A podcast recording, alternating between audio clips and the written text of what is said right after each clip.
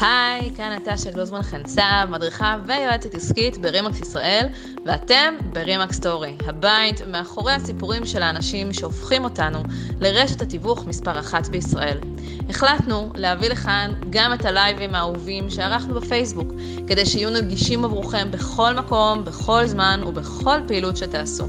בכל פרק תחשפו לסיפור מעורר השראה של סוכני וזכייני הרשת, ואף אורחים מיוחדים, דרכם תוכלו לקבל כלים, רעיונות ועוצמות לעסק שלכם. אז הנה, אנחנו מתחילים.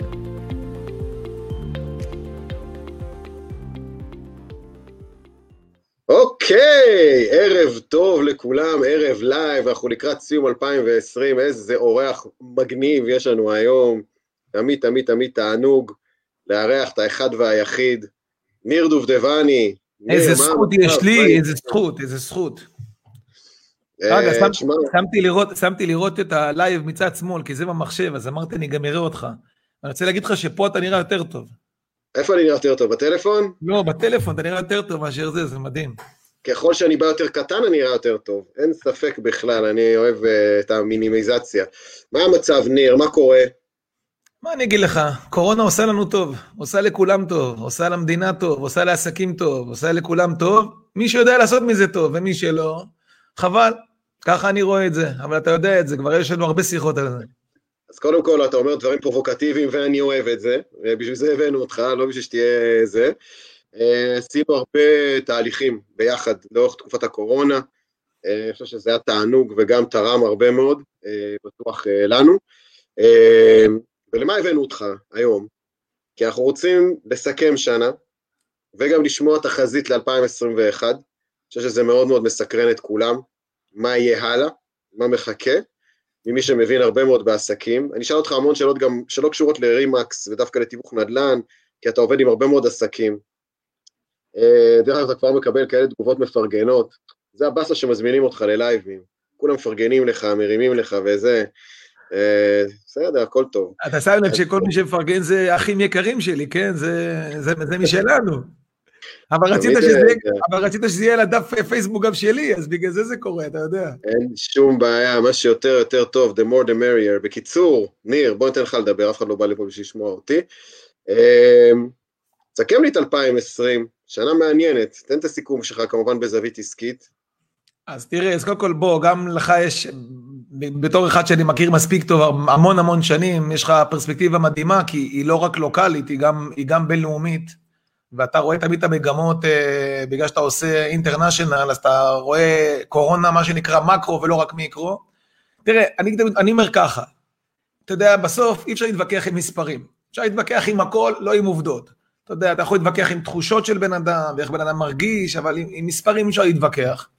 ואם אתה מסתכל היום על רוב העסקים, רוב העסקים שהבינו, אתה יודע, ב-15 למרץ קיבלנו איזושהי פצצה, ולקח לנו זמן, ומ-15 למרץ ככה עד, אה, בוא נגיד אנחנו ישראלים, אז לקח לנו משהו כמו שבועיים, שלושה להגיב, אז בערך עד אמצע אפריל כולם היו בשוק, ומר עולמי והעולם אכזר, וכולם שמעו פתאום את זוהר ארגוב במיקרופונים בכל מקום, וככה הכל היה גמור, ושירי קינה, אה, אבל ראית מהר מאוד מה קרה, והנה בוא נדבר על העובדות, אתה, אתה מוביל פה היום את רימקס ישראל, ואתם עשיתם, מי כמוני קצת, ואתה יודע את זה, עשיתם רבעונים שהם רבעוני שיא שלא היו, אה, אני עובד עם חברות ביטוח בשנות שיא, אני עובד, שוק ההון, חלק משוק ההון עשה מספרים שאי אפשר לדמיין באופן שנתי, שוק ההון בגידולים של 10-11 אחוז בחלק מהמקומות, אה, מסעדות פתאום התחילו להרוויח, המון מסעדות שאם היה קורונה היו פושטות רגל התחילו להרוויח, עכשיו אני לא אומר, יש גם איזה חמישה אחוז מהאנשים, וליבי ליבי איתם, שבאמת קיבלו פצצה שלא יכולו להתכונן אליה, גם על זה אני יכול לדבר איתך שעות על גבי שעות, כי אני חושב שמי שעבד מה שנקרא נקי, לבן, לא שחור, אז בהתחלה הממשלה הייתה באמת נוראית, אבל אחרי זה גם לממשלה, אין לי תלונות לממשלה, אתה מאמין לי? אפילו לא לזה אין לי תלונות, אחרי זה המענקים היו טובים, סך הכל כל מי שירד ב-25% פעמה ראשונה, אחר כך 40%, קיבלו מענקים, קיבלו הלוואות, קיבלו גרייסים, אבל הדבר המדהים ביותר שאני חושב שקרה, וזה מה שצריך להבין, שתרבות הצריכה השתנתה, שזה מטורף בעיניי, אנשים למדו לקנות, אנשים הבינו אונליין, אנשים הבינו מה זה עסקים אה, דקים, מה שנקרא lean management, רזים, אוקיי, יותר נכון רזים, הבינו את המשמעות של עסק רזה, עסק רווחי, עסק בלי מאמץ, עסק scalable י, מספרים מטורפים שעפו, וכל מי שחיבק את זה, אה, ואני מסתכל על עסקים, כי אנחנו מזהים את התהליכי האדפטציה, כי אנחנו היום, כשאני מסתכל היום על, ברוך השם, על אלפי עסקים שאנחנו מובילים בשנה באמצעות החברות ייעוץ שלנו, ואנחנו רואים איזשהו, יש לנו בנצ'מרק של אלפי עסקים, אנחנו רואים גידולים של מאות אחוזים, ועם זה אפשר להתווכח. וזה מטורף לראות את הגידולים האלה. עכשיו, כמובן שזה יושב על איזה מצב אנרגטי מסוים, ואתה יודע, תמיד אני אומר, האם אנשים לקחו את הקורונה, אתה יודע, עשיתי היום בבוקר איזושהי חברת ביטוח, אה, אפשר גם להגיד את השם, עשיתי כאילו הבוקר עשינו את מגדל, דיברנו עם מגדל ועשינו את אה, סדנה שלמה לסוכני ביטוח של מגדל. וזה מדהים לראות שחלק מהאנשים אומרים לי בלייב, תשמע, עשינו שנה, חלק מהסוכנים אומרים, תשמע, עשינו, אה, יחסית לקורונה, עשינו שנה טובה. מה זה יחסית לקורונה? ואנשים אמרו לי, וחלק אמרו לי, תשמע, בזכות הקורונה גדלנו פי שתיים. אז כאילו בסוף אני אומר, קורונה, אתה יודע, זה כמו כל דבר בחיים של תודעה, זה לא פתק מהרופא. כל מי שרצה לקבל פתק מהרופא, למה הוא לא יכול, כולם קיבלו את זה. העובדות הן, אי אפשר להתווכח עם העובדות, החברות הגדולות, החכמות, העסקים הקטנים המהירים שידעו לזוז מהר ולהתאים את עצמם, פתאום כולם עושים כסף בלי להזיע, ברמה כזאת שאפילו מסעדות התחילו להרוויח סוף סוף. מסעדות שהיו גמורות, פתאום כולם זה מה שנקרא לוקחים אוכל הביתה וכולם בתיקו, כולם נהפכו למעדניות, כולם לוקחים כמויות גדולות של אוכל, מחיר ממוצע לעסקה עלה, כולם במרג'נים, במרווחים הרבה יותר טובים, ועם העובדות האלה אי אפשר להתווכח. אי אפשר, כי אלה המספרים. יפה, אז קודם כל תכף אני ארצה סטאדי קייס שתרחיב לי, רק אני לא רציתי להתפרץ, רק אגיד לך שמר גורלי והעולם אכזר, זה זהבה בן. רק... אה, כן? אה, בוודאי, אני לא אתחיל לשיר לך את זה, אבל כאילו... אתה מאמין לי שכאילו כל פעם שיש שיר כזה, אני ישר חושב על זוהר ארגוב? ספציפית זה זה זהבה בן. עכשיו אני רוצה בתגובות לראות, פרגון לי, שאני עליתי את זה שזה זהבה בן, ושהיה לי את הדיסק שלה אפילו. אה, עכשיו, דרך אגב, אתם מוזמנים... אחי, כל מי שרואה אותך יודע שאתה אשכנזי, וזה לא יכול להיות. זה הזמן לשאול שאלות גם, אם אתם רוצים לשאול את ניר בתגובות, בכיף, אה, ניר תמיד שמח לשתף. עכשיו, אני באמת רוצה שתביא לי סטאדי קייס, דווקא לא מהתחום שלנו, אני אין לי בעיה לדבר אחרי זה מה אנחנו עשינו, כבר הרבה יודעים את זה. איך זה שעסקים שנסגרים לכאורה, כמו מסעדות, שאיבדו לכאורה את המודל העסקי שלהם, איך זה שהם עושים יותר? בוא תסביר לי את זה. כל נושא, אתה יודע, בסוף לכל, אתה יודע, בסוף לכל עסק יש את ה-KPI שלו, וצריך לדעת תמיד לבחון, אם אתה רוצה לעשות סטאדי קייס, אז אתה יודע, תמיד צריך להכיר את המספרים.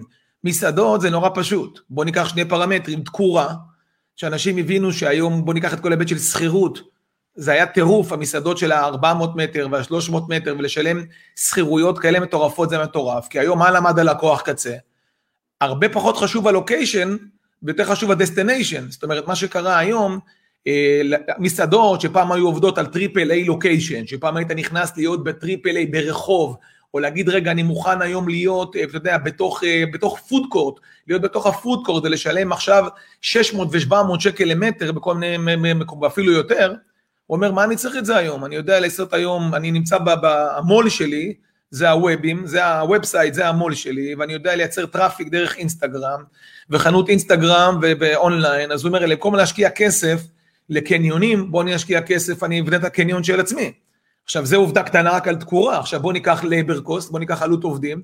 אם ניקח נגיד סתם מסעדה, כי תמיד צריך לדבר על מספרים, אם מסעדה ידעה לשלם פעם עשרה אחוז בערך מהפדיון, עשרה אחוז מהפדיון על, על, על שכירות, עשרה אחוז מפדיון, בוא ניקח עסק ממוצע שעושה נגיד, בוא ניקח מסעדה שעושה סתם בשביל הכיף 500 אלף שקל, הייתה צריכה לשלם 50 אלף שקל שכירות, היום אומרת, למה אני צריכה את זה? אני מעדיפה ללכת למקום שהוא רחוק יותר, לעבוד יותר חזק משלוחים, במקום לשלם עשרה אחוז מהמחזור, בוא נשלם רק שני אחוז מהמחזור, ניקח מקום בעשרת אלפים שקל, ועוד יש לה דלתא של 40 אלף שקל, מה היא עושה עם הדלתא הזה? היא מכניסה ל marketing.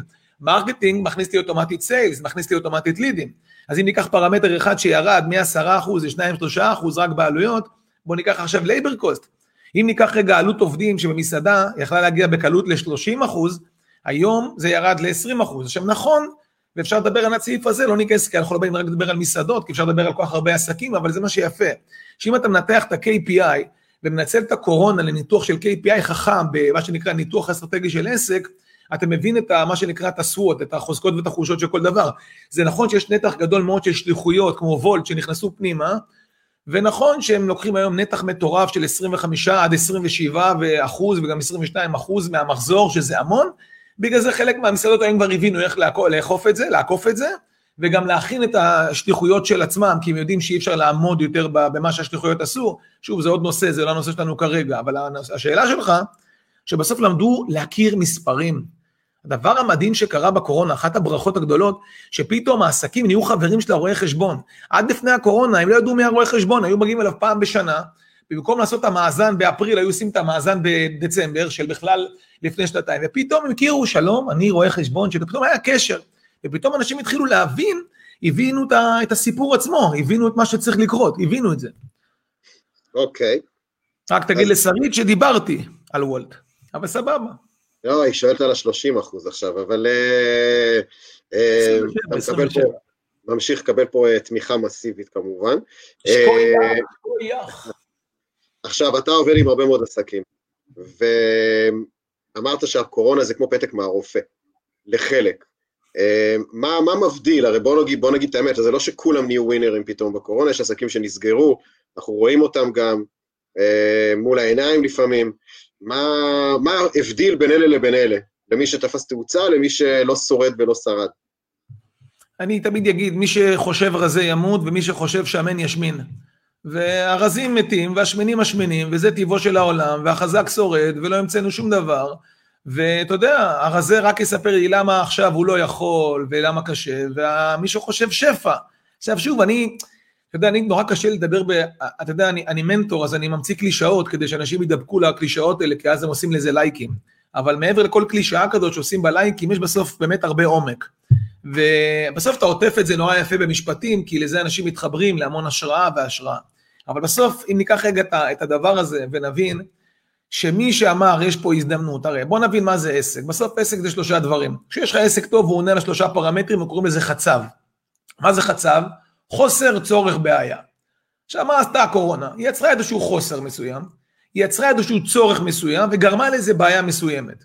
אם ידעת לענות עם העסק שלך מהר מאוד לחצב החדש, הדברים מטורפים. הרי, הרי בוא נודה על האמת, להמון עסקים, סף הכניסה ירד משמעותית. מה זה אומר? שפעם דברים שלא יכולת להיכנס אליהם נכנסו, כי נפתחו לך פתאום ערוצים. כמעט בכל עסק אני יכול להראות לך את זה, שסף הכניסה רק הולך ויורד. זה אומר שאם סף הכניסה הולך ויורד, רמת הכישרון שלך צריכה לעלות, לא לרדת. חלק מהאנשים אמרו, רגע, אם סף הכניסה נמוך, גם רמת, רמת הכישרון שלי נמוכה, וזאת הטעות שלהם. והטעות אומרת שככל שסף הכניסה יותר נמוך, נכנסים הרבה יותר פצועים לענף. ואם נכנסים הרבה יותר פצועים לענף, זאת אומרת שאתה צריך להיות הרבה יותר מוכשר, אתה צריך להכשיר את עצמך הרבה יותר, כי מה זה כישרון? כישרון זה אם עברתי הכשרות או לא עברתי הכשרות, זה להבין מה חסר לי, ומי שבאמת מוכשר, לא כישרון, אף אחד לא נולד מוכשר. אף, אני לא מאמין בזה, חמישה אחוז נולדים טאלנטים. אתה יודע, הכריזמטים זה חמישה אחוז, בסוף זה אנשים שמנהיגים, שמובילים, שהם עוברים הכשרות, שגדלים, הרי כולנו, בין מה שהיינו בכיתה בבית ספר לבין מה שאנחנו עושים היום זה כאילו שלושה אנשים שונים. אני תמיד אומר, יש ניר של גיל 17, זה לא גיל של 27, זה לא גיל של 37, זה לא גיל של 47, זה כאילו חמישה אנשים שונים. הרי בסוף, בסוף, בסוף, נזקק הכל, בסוף כל מה שמעניין זה תחושת הערך העצמית שלך באותו רגע. לא תחושת הערך העצמי שלך של פעם. ואם אתה באמת עובד על עצמך בתחושת הערך עצמי, עכשיו כמה זה נשמע קלישה, ואתה אומר רגע, סף הכניסה הוא נורא נמוך, אז אתה יכול להגיד בואנה, כולם היום מתווכים, כולם היום סוכני ביטוח, כולם היום קואוצ'רים, איזה ענף מחורבן, במקום להגיד איזה יופי, יש שפע של מטורף, כולם רוצים את זה, ואתה אומר איזה יופי, 90% מהאנשים הם, הם לא שווים שום דבר, זה הזמן שלי לתת קיק דאון, זה הזמן שלי לבלוט, ואתה אומר, ככל שייכנסו יותר, תגיד תודה. אבל כדי שזה יקרה, אתה אומר, אנשים מסתכלים פה, רגע, זה ענף לא טוב, יש בועה, יש הצפה, יש, סתם, זה, זה, זה משפטים של אנשים חלשים, אבל אני רואה את זה, וכל מה שאני אומר לאנשים זה, אם אתה בן אדם חלש, אתה תראה אנשים חלשים, אם אתה בן אדם חזק, תראה רק דברים חזקים. ותמיד אני אומר, ותמיד אני יכול לעשות כל מיני פרמטרים, בסוף, אתה יודע, אני אומר, תיקח את כל הספרים שתרצה בעולם על יזמות ועל מכירות ועל הצלחה, וכמוך, כמוני, גם אתה, אני יודע, מאוד מאוד אוהב לקרוא את הספרות של האנשים המצליחים ואוטוביוגרפיות של אנשים מצליחים. בסוף אבל, איך שלא תהפוך את זה, אתה תראה שבסוף האופטימיות זה שם המשחק. התחושת ערך העצמי זה שם המשחק. ההבנה הזאת שיש לי תחושת מסוגלות זה שם המשחק. הפרואקטיביות זה שם המשחק. המקום הזה שאתה לא מגיב, שאתה מוביל, שאתה לא הולך אחרי כולם, שאתה מוביל את הענף שלך, שאתה מוביל את מה שאתה עושה. המקום הזה שאתה עושה בפרטו של ה-20 אחוז, לא ב-80 אחוז. 80 אחוז מהאנשים זה חוק העדר, 20 אחוז מובילים, אני קורא לזה הפרטו של הפרטו, ה-20 אחוז של ה-20 אחוז. המקום הזה שבו אתה אומר לעצמך, בסוף מה אנחנו רוצים? לחשוב אחרת, לחשוב יצירתי. המקום הזה שבו אתה אומר, אני רוצה להתאמן, אני מוכן להתאמן. וזה בסופו של דבר העולם הכללי. אם אתה רוצה לך רגע עוד חפירה קטנה, אז תמיד תסתכל, אתה יודע, שלוקחים את עולם האימון, בסוף תמיד הוא מתחלק לשלושה חלקים, אוקיי? זה שעת ערב מאוחרת, אז אני קצת אעשה, אני ארגיש ככה יותר חופשי, מאשר לעשות איזושהי סדנה. בסוף הרי מה יש?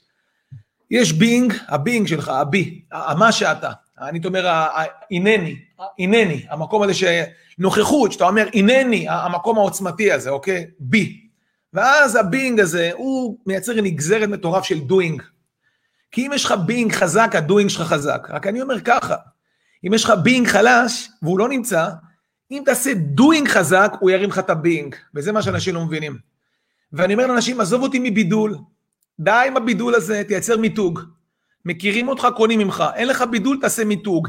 אם יהיה לך מיתוג, פתאום יש לך בידול, כי מכירים אותך, קונים ממך. ואז תראה איזה יופי. אם זה ה be, אז זה ה do, ובסוף זה גם ה have. זה מה שאתה מקבל. ואנשים לא מבינים את זה. כי אם ה being שלך חלש, וה doing שלך חלש, אז זה מה שתקבל, ואנשים לא מבינים את זה.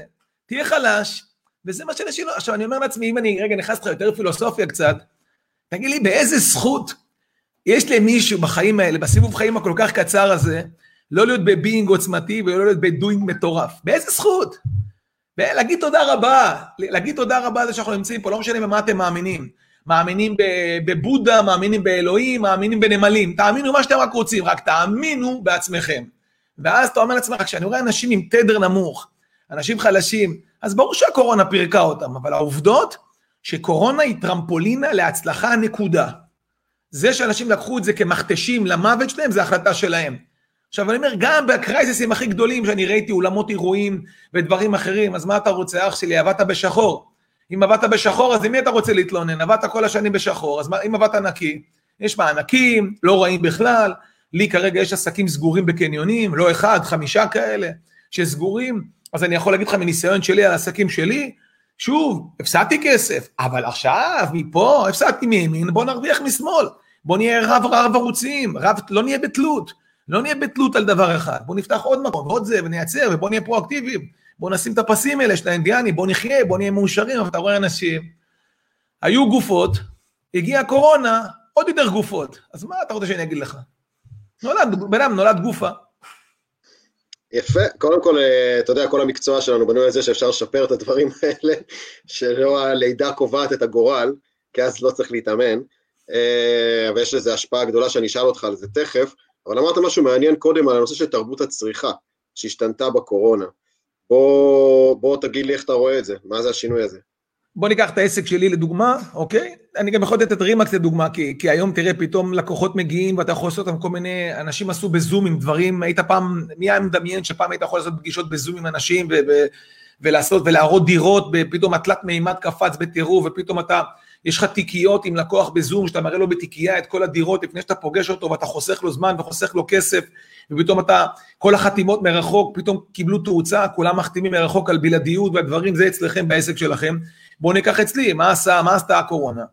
הסף כניסה הוא נמוך, אז יש כאלה יגידו בואנה, כולם קואוצ'רים, כולם מנטורים, כולם, כולם, כולם מייעצים, אופציה אחת, אופציה שנייה להגיד, רגע, אם פעם, כדי להיות דומיננטי הייתי צריך ללכת ולהשכיר מקום, היה עולה לי 8,000 שקל ליום, והתאורה עוד 4,000, והאוכל, וכל הבלאגן היה עולה לי, רק הפתיח היה עולה לי משהו כמו 20 אלף שקל הבוקר טוב שלי. היום אני עושה לינק ומסר זום, עכשיו תראה איזה יופי, עובדות. אם פעם הייתי צריך למכור למישהו מוצר ב-5,000 שקל, הייתי צריך יום שלם איתו בסדנה כדי לייצר לו מצב מספיק רגשי, הייתי צריך להביא אותו למצב מספיק רגשי והבנה שהוא מוכן לקחת את הסיכון. אלה עובדות. הייתי צריך יום שלם, אם הייתי עובד איתך יום שלם, מביא אותך לסדנה של יום שלם, היה לוקח לי בערך 6-7 שעות, להביא אותך למצב רגשי שאתה יכול לסלוג ב-5,000 שקל ולהגיד אני מאמין בו. היום לא צריך, למה?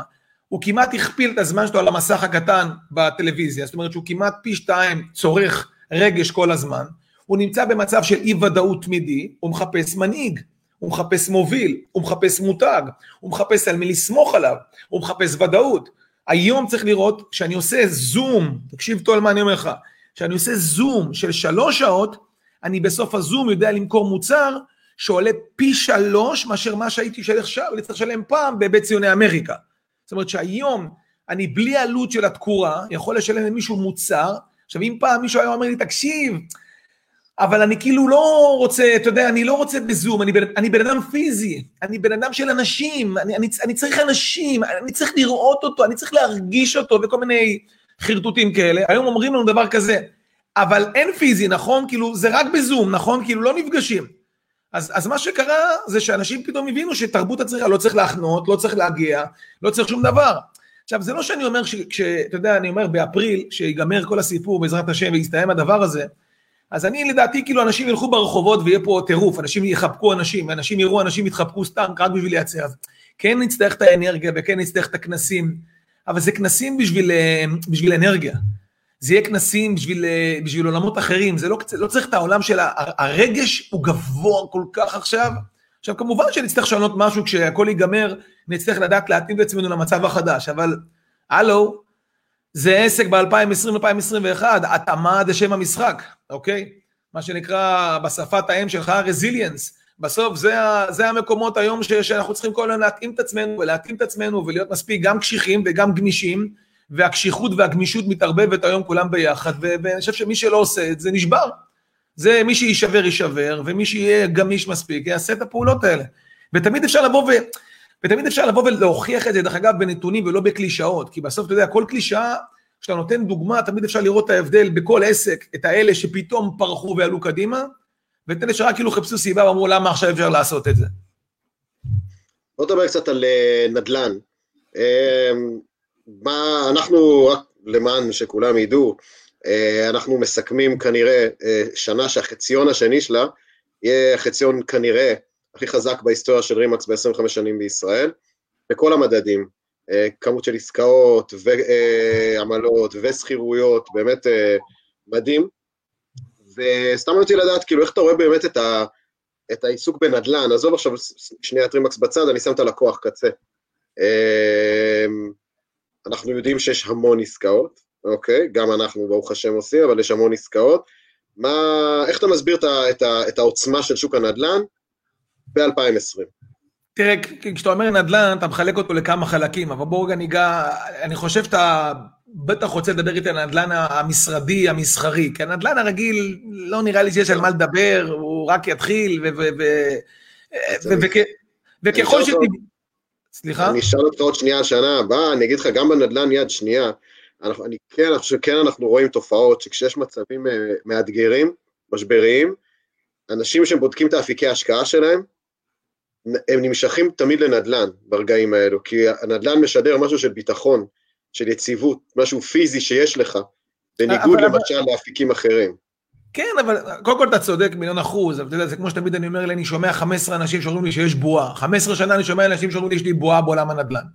אז 15 שנה אני אומר שיש להם בועה בראש, לא, לא בנדל"ן, איזה בועה יש, אין, אין כלום.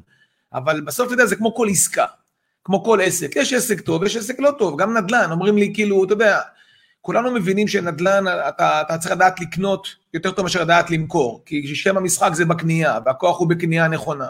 ולמכור גם צריך לדעת, כי אתה לא מוכר נכון, אתה גם נופל שם, כי גם לקנות צריך לדעת, וגם למכור צריך לדעת. אז זו אומנות, זה משחק, וכשיש מקצוענים שעושים את זה, ואני לא אומר את זה בגלל שאני מדבר איתך, אני אומר את זה תמיד בסדנאות שלי, אז זה נראה אחרת, ואתה אומר, תן את מה שאתה יודע למישהו אחר.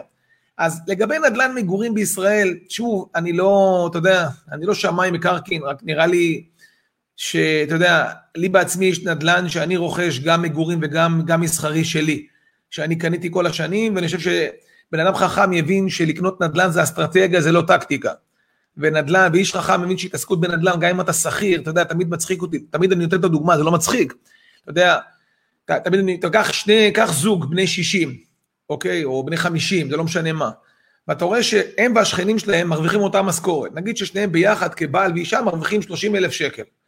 לזוג אחד, הוא גאה בעובדה הזאת שעוד שנייה נגמרת לו המשכנתה, זה הגאווה שלו, זוג אנשים בני חמישי, הוא אומר, אני עוד חמש שנים נגמרת לי המשכנתה, והזוג אחר לא מבין למה צריך להיגמר המשכנתה. אז הוא יש לו נכס אחד, ולזה יש ארבעה נכסים. זאת אומרת, איך זה יכול להיות? הם מרוויחים אותו דבר. למה לאחד יש ארבעה נכסים, והם מרוויחים אותו דבר? איך זה קורה שלאחד יש ארבעה נכסים? אחד אומר, עזוב אותי באימא שלך, והוא אומר, מרבה נכסים, מרבה דאגה, וכל מיני משפטים כאלה של באו לגמוך את החיים, והשני אומר לעצמו, מה זאת אומרת? כאילו, ברור שאני קונה דירה, ואני אחפש מקום עם תשואה טובה ועם קרן טובה, ואני אהיה בתוך השוק, בתוך העניינים, ואיפה יש קרן, ואיפה אני אעשה פליפים, ואני אקנה, וכל פעם אני אהיה על הסף של ה-70-80 אחוז של המשכנתה, כדי שאני יכול כל הזמן לקחת את הפליפים, והפנסיה שלי תהיה בנדל"ן. כי בישראל נדל"ן תמיד יהיה חסר, כל עוד המדינה הזאת, לא משנה, עם כל מיני סיפורים שלא השתנו כנראה בחיים פה, ואנחנו, כל מי שמכיר לאן כמות האנשים הולכת לגדול, אז מבין שאין סיכוי, ש... סיכוי שיהיה מספיק נדל"ן ב-20 שנה הקרובות, לא יכול לקרות, אין דבר כזה שיהיה מספיק. אז זה עובדות שכל מי שקצת חי את המספרים, אני תמיד נושם את זה, כי אני חי את זה עם המון הרצאות וכנסים וסדנאות, אז ככל שאני נמצא יותר בסדנאות, אני מבין שצריך לעשות יותר נדל"ן, ותמיד כשאני מדבר עם אנשים שעושים נדל"ן, אני מרגיש שצריך עוד יותר נדל"ן, כי בסוף נדל"ן זה אסטרטגיה ועושים אה, אה, דברים מדהימים. אבל בואו נסתכל רגע על מסחרי, אוקיי?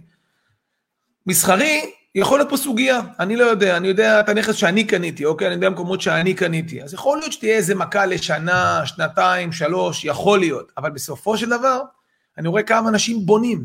זה מטורף כמות הבנייה, ובסופו של דבר אני חושב ששנה אחרי הקורונה, שנתיים אחרי הקורונה, דברים יחזרו לעצמם, וגם זה יתיישר חזק מאוד כלפי מעלה, ואין לי ספק. עכשיו זה, אם היית שואל אותי, אני כן הייתי קונה. דרך אגב, בימים אלו, אני במשא ומתן על איזשהו משרד באזור אחר, למה? כי יש בקורונה הרבה מאוד הזדמנויות, ויש מישהי יחד עם אה, בעלה שנמצאים בזה, בגלל זה אני אומר, אם יש הזדמנות טובה, קונים. אני מאמין בזה, אני יודע איך לקנות, איך לחלק, איך לייצר, ואני גם מפנה לעצמי מספיק זמן פנוי כדי לייצר אסטרטגיית נדל"ן, ולא רק לעבוד כל היום, ומה שנקרא לתת לשוטף לשטוף אותך.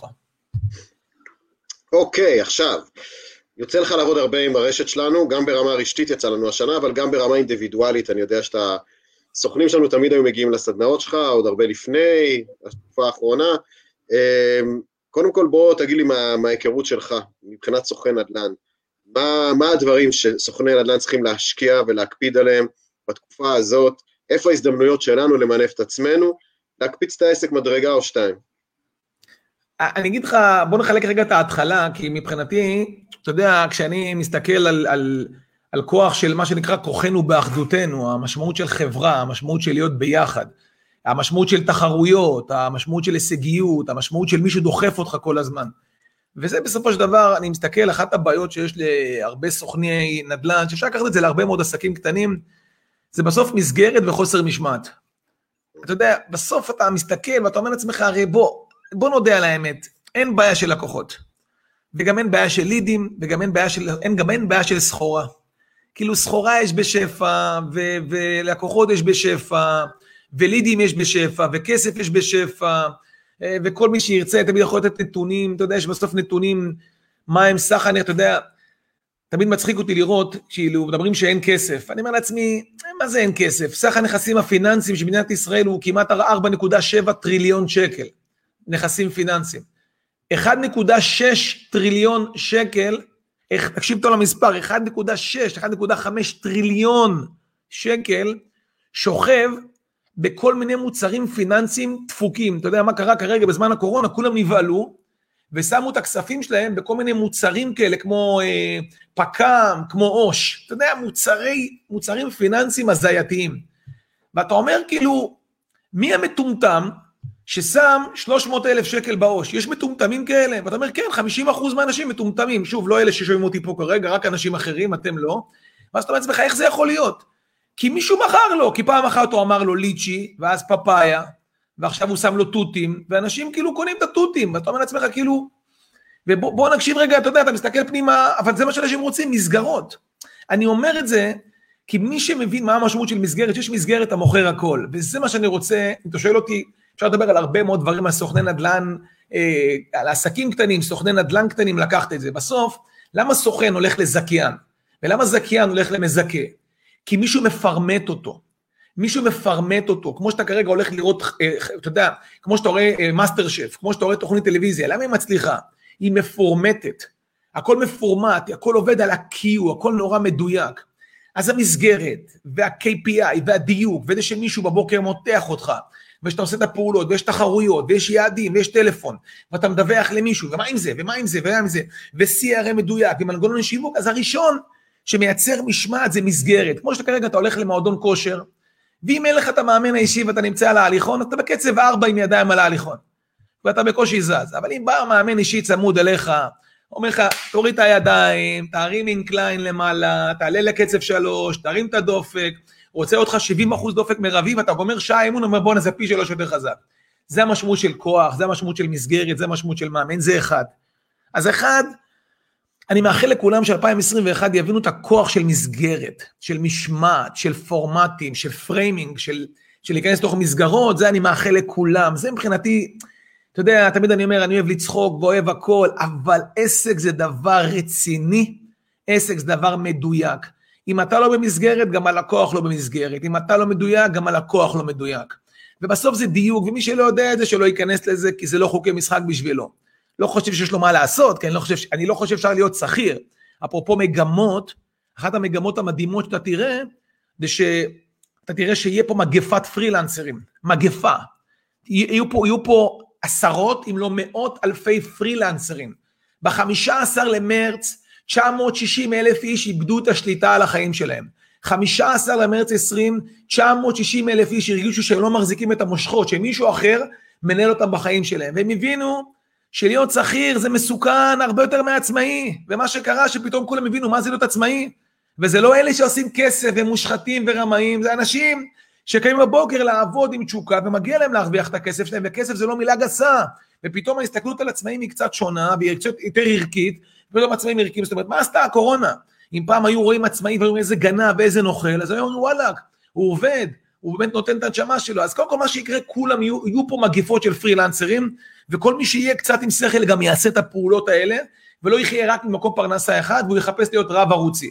אז אחת זה המסגרת שאני חושב שכולם צריכים להיכנס למסגרות, מסגרות, מסגרות. שתיים, הבעיה השנייה שהייתי מסתכל עליה זה מיתוג. ואנשים לא מבינים את המשמעות של מיתוג. אנשים לא מבינים את המשמעות של חשיפה. אנשים פחדנים, חוששים, מלאים בפוביות, מלאים בחששות, על כלום ועל שום דבר. כל מי שרואה אותי פה כרגע, בלי שאני בכלל מכיר 80% מהאנשים פה, צריך היום בערב לקבל החלטה, היום בערב לקבל החלטה, שבשנת 21 הוא מייצר פי שתיים יותר עוצמה ממה שיש לו היום ברשתות, בניו מדיה.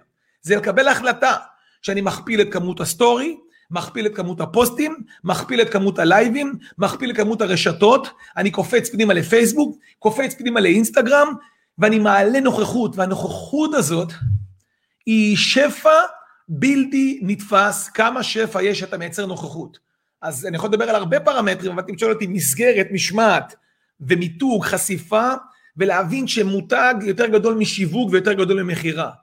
מיתוג זה ראש הפירמידה, ראש הפירמידה, שיווק זה ראש הפירמידה. אנשים רק רוצים אתכם, אבל צריך בשביל שירצו אתכם צריך לצאת אליהם החוצה, הם לא באים, אין מה לעשות. עכשיו, שיווק זה, זה סימני שאלה. זה לעורר צורך אצל אנשים, לעורר צורך קבוע אצל אנשים, קבוע לאורך זמן, מים על סלע, התמדה, לעורר צורך לאורך זמן. אחרי זה אני יכול לדבר על הרבה מאוד דברים אחרים, כמו תמחור ותחזיות עסקיות, וזה, אתה יודע, זה מורכב, אבל אתה שואל אותי, המרכזיים, זה המסגור, זה המרכוז, המסגור, המשמעת, המיתוג והשיווק והחשיפה החוצה, כי בסוף להגדיל את כמות הממשקים, זה מה שהייתי רוצה שיקרה, להגדיל באופן משמעותי, מטורף, חסר פרופורציות את כמות החשיפות שלכם החוצה. ואז יש משהו מדהים, אתה לא צריך אף אחד, אתה רוצה, אתה לא צריך. יש לקוחות שאתה רוצה, אתה לא צריך. יש לקוחות שאתה לא צריך. אתה יכול לשחרר, אתה חי בתלות. לקוחות, אתה, אתה חי במקום אחר של ההבדל בין צריך ורוצה, אתה יכול לשחק איתו רק כשיש לך שפע. כי כשאין שפע, גם אם יש לך לקוח שאתה לא רוצה, אתה לוקח אותו, כי אתה אומר, אני צריך אותו בשביל לגמור את החודש. ואז החיים שלך על הפנים, ותמיד אני אומר, נפש בריאה בגוף מוכר. אין מה לעשות, אם אתה רוצה להרגיש טוב, תמכור. אני אומר, אתה בדיכאון, תמכור. אתה לא מרגיש טוב, תמכור. אתה עייף, תמכור. אין לך אנרגיה, תמכור. רק מכירות. מכירה, אין, מה, מה יותר כיף מזה? תגיד לי, מה? מה יותר כיף מזה? אתה בא הביתה מלא בגאווה, אתה יכול להסתכל מול הילדים שלך, אתה חי אחרת, הכל נראה אחרת שאתה בתשוקה ובעשייה. אז אני, קודם כל מדהים, אני תכף אחזור אחורה לשאלה שאיתן סגל שאל פה, אני שנייה גולה למעלה. האמת היא שאמרת דבר, תובנה שאנחנו חוזרים עליה הרבה האמת בתקופה הזאת, בחודשים האחרונים. אנשים רוצים חופש, חופש לשלוט בגורל של עצמם, חופש עצמאות לצורך העניין, והם צריכים להבין, יש משפט מאוד יפה, שאומר discipline equals freedom, המשמעת יוצרת חופש. אנשים חושבים שמשמעת זה להיות מרובע ולחוד, בלי משמעת אין חופש. אה, וזה אני רוצה שתענה בדיוק לאיתן, אני אצטט לך את השאלה שלו, בדיוק בהקשר הזה. אשמח לקבל טיפ, רעיון לנושא התמדה, רוצה להתאמן, מגיע עם אנרגיה, קשה לשמור את זה לאורך זמן, לכל הזמן, ולאורך כל היום, באותו קצב של 100 על 100. מה אתה אומר לאיתן? אני אגיד לך, קודם כל שאומרים 100 על 100, אז מבחינתי, אני אף פעם לא יודע מה זה 100 על 100. אני גם חושב ש-80 על 80 זה מספיק טוב, כי הלקוח רואה 100 על 100. אז קודם כל אתה לא חייב להיות 100. אני לא יודע אם אני כרגע 100, אני כרגע, אני, אני גם לא יודע, אני אגיד לך את האמת, זה גם לא מעניין אותי כמה אני כרגע. אני אני. אני אותנטי, אני אני. ומי שאוהב אוהב, ומי שלא אוהב לא אוהב, ומי שאוהב שיהיה איתי, ומי שלא אוהב שלא, זה לא מעניין אותי, אני לא, זה לא, אני אני. אני. אז אני לא יודע, 100 או 80, כאילו, נראה לי שלהיות 100 זה נורא מעייף, כאילו, אתה כל הזמן אומר, אני 100, אל תהיה 100, זה מה שאני אומר, קודם כל תהיה אתה. ותמיד אני אומר, גם לא צריך להיות אכפת לך מה הלקוח, כאילו, איך הוא חווה אותך, אכפת לך איך אתה חווה את עצמך, תמיד אנשים תענה על שתי שאלות. האם היית קונה מעצמך, שאלה ראשונה, ואם היית קונה מעצמך כרגע. שתי שאלות, האם היית קונה מעצמך והיית קונה כרגע? אם לא היית קונה כרגע, משהו בהצעה לא היה מספיק טוב, לא היה מספיק חזק, ואם לא היית קונה מעצמך, אתה נמצא בבעיה. עכשיו, אנרגיה מייצרים עם אנרגיה, ומי שלא מבין את זה, עכשיו, כשאתה מקודם דיברת על דיסציפלנט, בתוך הדבר הזה של משמעת, חלק מזה זה אנרגיה. כי אם עכשיו אתה משמעת, ואני אגיד לך בבוקר, לפני שאתה מתחיל עבודה, תעשה 30 מרפקים, תראה שיהיה לך אנרגיה. ואם אני אומר לך, תקשיב טוב, וכשאתה גומר מכירה, קח פעמון גדול ותיתן פעמון על מכירה, יש לך אנרגיה. ואם אני אגיד לך, שיב, על כל מכירה, שים שתיים וחצי דקות שיר של רוקי, ותחשוב שכרגע אתה במדרגות למעלה, שרת שיר, אז תהיה לך אנרגיה. ואם אני אגיד לך, תעשה צ'ייסר על כל אחד, אז יהיה לך אנרגיה. ואם תגיד, זה לא בשבילי, ואל... אבל טקסים מייצרים אנרגיה. ומי שמכיר את הדרך שבה אני עובד עם החו... כל העובדים שלי והצוותים שלי והעסקים שלי, אני מחייב אותם לייצר טקסים. יש טקס בוקר, איך פותחים את היום, ויש טקס צהריים, ויום חמישי זה, אנחנו תמיד עושים אפי אאואר, כמו היום עושים אפי אאואר, ואנחנו פעם בחודש חוגגים הצלחות, ואני חושב שלחגוג, אנשים לא מבינים כי הם מזלזלים בזה. בעיקר שהם עסקים לבד, הם לא יודעים לחגוג. הם, הם, אין להם ממי לחגוג, ואז כאילו זאת אחת הבעיות שלהם, ואני אומר, זה העניין של מסגרת, של קבוצה, של אנשים שמסתכלים לכולם, שאחד דוחף את השני. הכוח של קבוצה הוא מטורף, ואנשים מזלזלים בזה, למה אני תמיד אומר לאנשים יחידניים, תתחברו. אתה יודע, יש משפט יפה שלא מזמן שמעתי, שאומר שכל אחד צריך שמישהו יאמין בו, גם אם זה בכסף. הדבר הזה, בסוף אתה אומר לעצמך, כאילו, בסוף יש מסגרות, והמסגרות מייצרות אנרגיה, ואם אני חוזר חזרה להתחלה, אז אני כאילו אומר, מי שנתן לו רק סיבה שאין לו אנרגיה, הוא לא בתמונה, הוא לא במשחק, אין לך אופציה אחרת. אנשים קונים שלושה דברים, צריך לזכור את זה תמיד. מה בני אדם קונים מאיתנו? אנרגיה, זה הדבר הראשון שמישהו קונה, תמונה, הם ציירים להם איזושהי תמונה של הצלחה או כישלון, ובסוף זה הכלים, בסוף זה המוצר. כשאני בא לסגור מישהו על בלעדיות, האם אם ייתן לי או למישהו אחר זה ייפול על אנרגיה. זה, זה ייפול על, על דברים אחרים, זה ייפול על אם הצלחתי לצייר לו תמונה, אם הוא יקרה איתי או אם לא יהיה איתי. דרך אגב, תמונה שלילית עובדת יותר חזק מאשר תמונה חיובית. ובסוף זה מה שאנשים לא מבינים, אני חושב שאנשים לא מבינים את ה... אה, מה שנקרא, אתה יודע, טוני רובינס הגדול קורא לזה להיכנס למצב. אתה יודע, להיכנס למצב, זו שאלה של החלטה, אתה יודע, החלטה מקבלים בשנייה. קמתי בבוקר, אני שואל את עצמי, מה יחשב בעיניי הצלחה? כמה אנשים קמים בבוקר, אני יודע, אני פוגש אנשי עסקים, אני אומר לו, מה שלומך?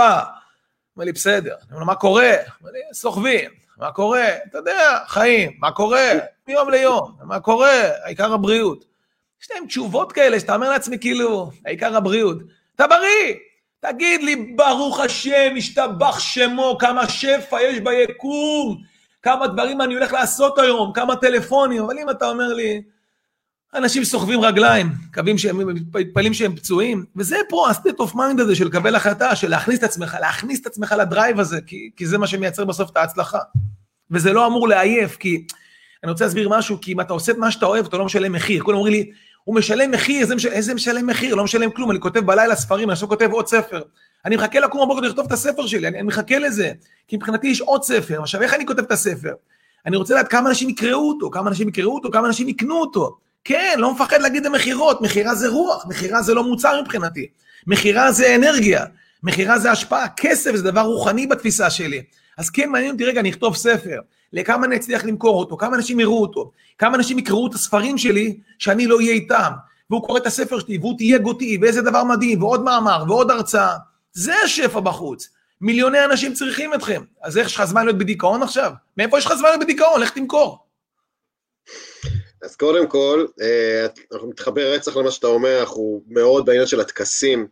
תכף יש פה שאלה מעולה לי ששואלים אותך לגבי החגיגה, חגיגת הצלחות וטקסים, תכף אני אתן לך את השאלה. אה, אני מאוד חושב שגם צריך לשים דגש על הצלחות שהן תהליכיות ולא תוצאתיות. תוצאה זה obvious לחגוג. בתחום שלנו, שאתה סוגר עסקת מכר, זה באמת ההיי של ההיי, אבל אצלנו בתחום יש גם המון הצלחות קטנות בדרך שצריך לחגוג אותן באותה מידה, שהן העשייה עצמה, דרך אגב, ולא רק התוצאות שלה. עצם העובדה שבגשם יצאת והלכת ושיווקת ועשית, תחגוג. כי זה ההבנה, זאת ההבנה שמי שמבין שדרך גדולה מתוצאה. בסוף אני אומר לכולם, עזוב אותי מהתוצאה. כי אם אתה באמת פיק פרפורמנס, אם אתה באמת אחד שמגיע, מה שנקרא, אם אתה, אתה באמת רוצה להגיע לביצועי שיא על בסיס קבוע, רמת האנרגיה לא תלויה ברמת התוצאה. כשאתה מסתכל על ספורטאי עילית, על משיגנים, הם אומרים לעצמם, זה לא משנה מה קורה, אני באנרגיה גבוהה. תראה, אחד הדברים הכי יפים, לא יודע כמה אנשים אוהבים פה כדורסל, אבל כשאתה רואה את ה-NBA, זה מדהים אותי תמיד לראות, המשחק יכול להיות הכי קשה שבעולם. הקבוצה הפסידה שתי נקודות. אתה רואה את השחקנים, הם לא עצובים. הם לא עצובים, טיק טק טק טק, הוא הפסיד, הוא שיחק עכשיו, תחשוב, 48 דקות, כולו בטירוף, נגמר המשחק, טק טק, רק חיוך, ממשיכים הלאה. אני מת על זה. ואני אומר תמיד לאנשי מכירות שלי, מה זה משנה, תגיד לי, בסוף, יש מכירה תגיע. זה מה שאני אומר לכולם, הרי למה תהיה מכירה? הלקוחות בסוף מחנכים אותך איך למכור, הלקוחות מלמדים אותך תסריטי שיחה, חלק בדרך הקשה. חוסן מנטלי זה אני אומר, אני באנרגיה גבוהה בלי שום קשר לתוצאה. אני אומר, אני קורא לזה מה שנקרא לתת את הנשמה, לא לקחת ללב. והפעולות הקטנות האלה שיש את תורת הקייזן, ששווה להבין אותה, כי היא תורה מדהימה, שמי שקצת קורא ספרים על תורת הקייזן, לי זה עשה דברים מדהימים בחיים שלי, כי פתאום הבנתי את המשמעות של baby step בפעולות קטנות, פעולות קטנות וחגיגות גדולות, פעולות קטנות, פעולות קטנות, חגיגות גדולות. והיום העובדים שלי יודעים, אין דבר כזה לסיים יום במצב רוח לא טוב, זה לא יכול להיות, מחר יש יום חדש, כל עוד אתה באנרגיה גבוהה זה ילך, ואם תהיה באנרגיה נמוכה זה לא ילך. ולשמור על עצמנו ברמת האנרגיה, מה שנקרא להיות עבור כולם, לעבוד על האנרגיה שלנו, זה, זה מה שאני רוצה שיקרה לכולם, זה לעבוד על האנרגיה שלנו, כי בסוף בלי זה אין שום דבר. ואם גם ניכנס אפילו פיזי, למה שנקרא לאמיגדלה במוח, יש כל כך הרבה מחקרים שיסבירו מה עושה שינוי גדול, אתה נכנס פנימה, מחקרים שמוכיחים, מי שאוהב לקרוא ספרות כזאת, שאתה מציב איזו מטרה גדולה, אתה כאילו נחסם, אתה לא מסוגל לעמוד בה. אבל עשית משהו קטן ואתה מצליח, ת, ת, תטביע, תייצר חותם לזה שאתה achiever, תייצר דפוס התנהגות של מצליחן, מצליחן זה דפוס התנהגות, ולוזר זה גם דפוס של התנהגות. והקורונה הסבירה לכולם מי הוא דפוס התנהגות של מצליחן ומי לוזר, וזו שאלה של בחירה ושאלה של החלטה ופימפום אמיתי של אנרגיה, אבל חבר'ה, בלי לראות אף אחד ממטר. אני תמיד אומר לכולם, כאילו אנשים פשוט, אתה יודע, אני אומר, אני מסתכל על אנשים ואני אומר, בואנה, הם מדהימים. אני, 90 אחוז מהאנשים שאני רואה זה, זה, זה מדהימים, חכמים, מבריקים, אותנטיים. רק מה? לא משוחררים. רק לא משוחררים, קפוצים. כל הזמן, מה יגידו, מה יחשבו, רגע, אני אעשה את זה, לא, אני לא אעשה את זה, זה נכון לי, זה לא... כמה שאלות. כל מה שאני רוצה, זה שיחליפו את הסימני שאלה לסימני קריאה. זה כל מה שאתם אנשים, די עם הסימני שאלה, זה נכון לי, זה לא נכון לי, זה מתאים, לא מתאים לי, הוא יקנה או לא יקנה. זה לא עובד הסימני שאלה, הלקוח לא קונה סימן שאלה. וצריך להבין את זה, כי אם אתה בא עם סימן שאלה קטן, הלקוח רואה סימן שאלה ענק. אבל אם אתה בא עם סימן קריאה גדול, הלקוח רואה סימן שאלה קטן. כי מה לקוח קונה בסוף? ודאות. הוא רוצה לסמוך עליך, הוא רוצה שקט נפשי, לא משנה מה אתה מוכר, הוא רוצה לדעת שהוא בידיים טובות, הוא רוצה לדעת שהוא נמצא אצל מותג. ומותג מדבר כמו מותג, מותג מייצר ודאות, מותג לא צולע, מותג הוא מותג. אתה, אתה, לברון ג'יימס לא אומר אני מותג ואני אקלע סלים, מסי לא אומר אני מותג ובואו תראו, הוא צריך לעבוד בלהיות מותג. הוא עולה למגרש, הוא עובד בלהיות לברון ג'יימס, הוא עובד בזה. אני לא יכול להגיד רגע אני מותג. יש לי כרגע עבודה, אני צריך לעבוד בלהיות ניר דובדבני וליהנות מזה ולהגיד רגע, בסוף הוא יגיד לי תודה על לקוח, אם יגיד לי תודה על לקוח, אני צריך לעשות כל מה שאני רק רוצה כדי להגיד לי תודה. וזה כל המשחק של ה mindset. עכשיו ברור שאם אתה נכנס לשיטה, יש כל כך הרבה שיטות, וזה מה שיפה דרך אגב היום, וככל שהולכים קדימה, הרי מה קרה בקורונה? פתאום כולם חיבקו אוטומציה, פתאום כאילו כולם מבינים CRM, כולם חיבקו אוטומציה, פתאום כולם הבינו אונליין, פתאום כולם מבינים מסע ליד, פתאום כולם יש להם סליקות מהירות, פתאום כולם, הכל התקדם, שזה מטורף לראות כמה דברים התקדמו כרגע, איזה כיף, איזה שפע, איזה אנרגיה. אז למה אנחנו לא, למה לא כולם עושים את זה? למה? כי לא יודעים אוטומציות? מה אתה לא יודע? לעשות בוטים בוואטסאפ? בוא אני אתן לך מישהו ב-500 שקל, יעשה לך בוט בוואטסאפ. מה אתה לא לעשות בוט במסנג'ר? בוא נראה איך עושים בוטים במסנג'ר. לך תקנה ממנו באלף שקל, זה באלף שקל, זה באלף שקל, ותבנה לך עסק עם אוטומציה. תהיה מודרני, תתקדם, וזה 2021, אני מאחל לכל מי שרואה אותי כרגע פה, שיפסיק להגיד לי למה לא ורק איך כן. אל תגיד לי למה אצלי זה לא עובד, שאל אותי איך אצלי זה כן יעבוד. עצם השאלה שאתה שואל את עצמך, תשנה משהו אחר. כי אם אתה שואל אותי, אצלי זה לא יעבוד, נגמר הסיפור, ותגיד לי, אצלי זה שונה, אז נגמר הסיפור, כי אתה צודק, אבל אם תשאל אותי, ועזוב אותי, תשאלו אחרים, איך זה כן יעבוד, אז זה משהו מדהים. אבל את מי לשאול? תשאל מישהו שהצליח, מישהו שעשה. כי אם תשאל, אני כל כך הרבה שנים שאלתי את אימא שלי, אז אימא שלי קיבלה לי תשובה של אימא שלי, שכירה. כשהייתי רוצה דברים, הייתה אומרת לי, למה לא? כי אימא שלי אלופת ישראל בלמה לא? כי ככה היא חיה. ואבא שלי שומע רשת ב' כל היום, כל היום שומעים חדשות בבית, אז כאילו זה התפיסה. איך לשמוע חדשות, סופרים גופות. כמה מתים היום, כמה חולים היום, זה המשמעות, רשת ב', כמה חולים, כמה מתים, כמה חולים, כמה מתים, כמה הדבקה. מה, די, תשחררו אותי כבר מזה. בוא נדבר על כמה לקוחות, בוא נדבר על כמה שפע, בוא נדבר על כמה לידים, לא על כמה מתים, דברו איתי רק על כמה לידים, לא כמה מתים. כמה לידים, כמה מכירות, כמה סליקות, זה מה שצריך לדבר איתי, וזה סביבה, והסביבה הזאת, זה מה שמדבק אנשים באנרגיה, כי אם יש לך סביבה של גופות לידך, אז מה אתה רוצה? אתה נמצא ליד גופות, ליד גופות. ג'ים רון הגדול אמר, שהוא, דרך אגב, למד מסוקרטס, שלמד מקהלת, ולמד ולמד ולמד, אמר, אנחנו הממוצע של חמשת האנשים הכי קרובים אלינו.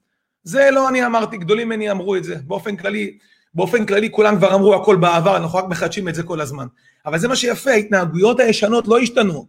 ההתנהגויות החדשות, המודרניזציה, האוטומציה, זה הדבר המדהים, זה הכוח האדיר הזה, שהיום הכל מהיר, הכל כאן והכל אפשרי. רק להגיד לי, רגע, איך כן? ממי לוקחים? ממי מעתיקים? ממי רוצים? אלה שאלות מקדמות ולא שאלות חוסמות. נתתי לך איזה חפירה, הייתי בבופגד כזה כמה דקות. אה, אני נהנה מכל רגע ואני פשוט רוצה לשלב פה שאלה, שאתה יודע, חייבים, אתה יודע, אנחנו בלייב של רימקס, וזה ברור, אבל צילה, שלדעתי הגיעה אלינו דרכך, צילה חמו שואלת, אומרת, אני בעוד חודש וחצי עושה את מבחן המתווכים, וממש מתלבטת עם מי להתחיל לעבוד, איך יודעים בתור מי שמתחילה, מה יהיה הכי טוב עבורי? אה, רגע, זו שאלה של... זה, כאילו היא אמרה עכשיו, בגדול מה שהיא אמרה, זה גיל, תמכור לי. יפה, אבל אתה מבין, אתה הכוכב של הלייב, מה אני אעשה? כאילו, אני עכשיו... איך העברת את זה עליי? אבל בוא, אם אני אדבר רגע ברצינות, אז קודם כל אני, אני מודה שאני משוחד. כי אני באמת, באמת, באמת משוחד, כי אני כל כך אוהב את הדרך שבה אה, אתם עובדים, רימקס ישראל, אז אני משוחד, ואני אומר את זה לכולם, כי אני חושב ש... אתה יודע, אפשר גם לדבר את זה קצת ממקום אחר, ואני אענה לצילה.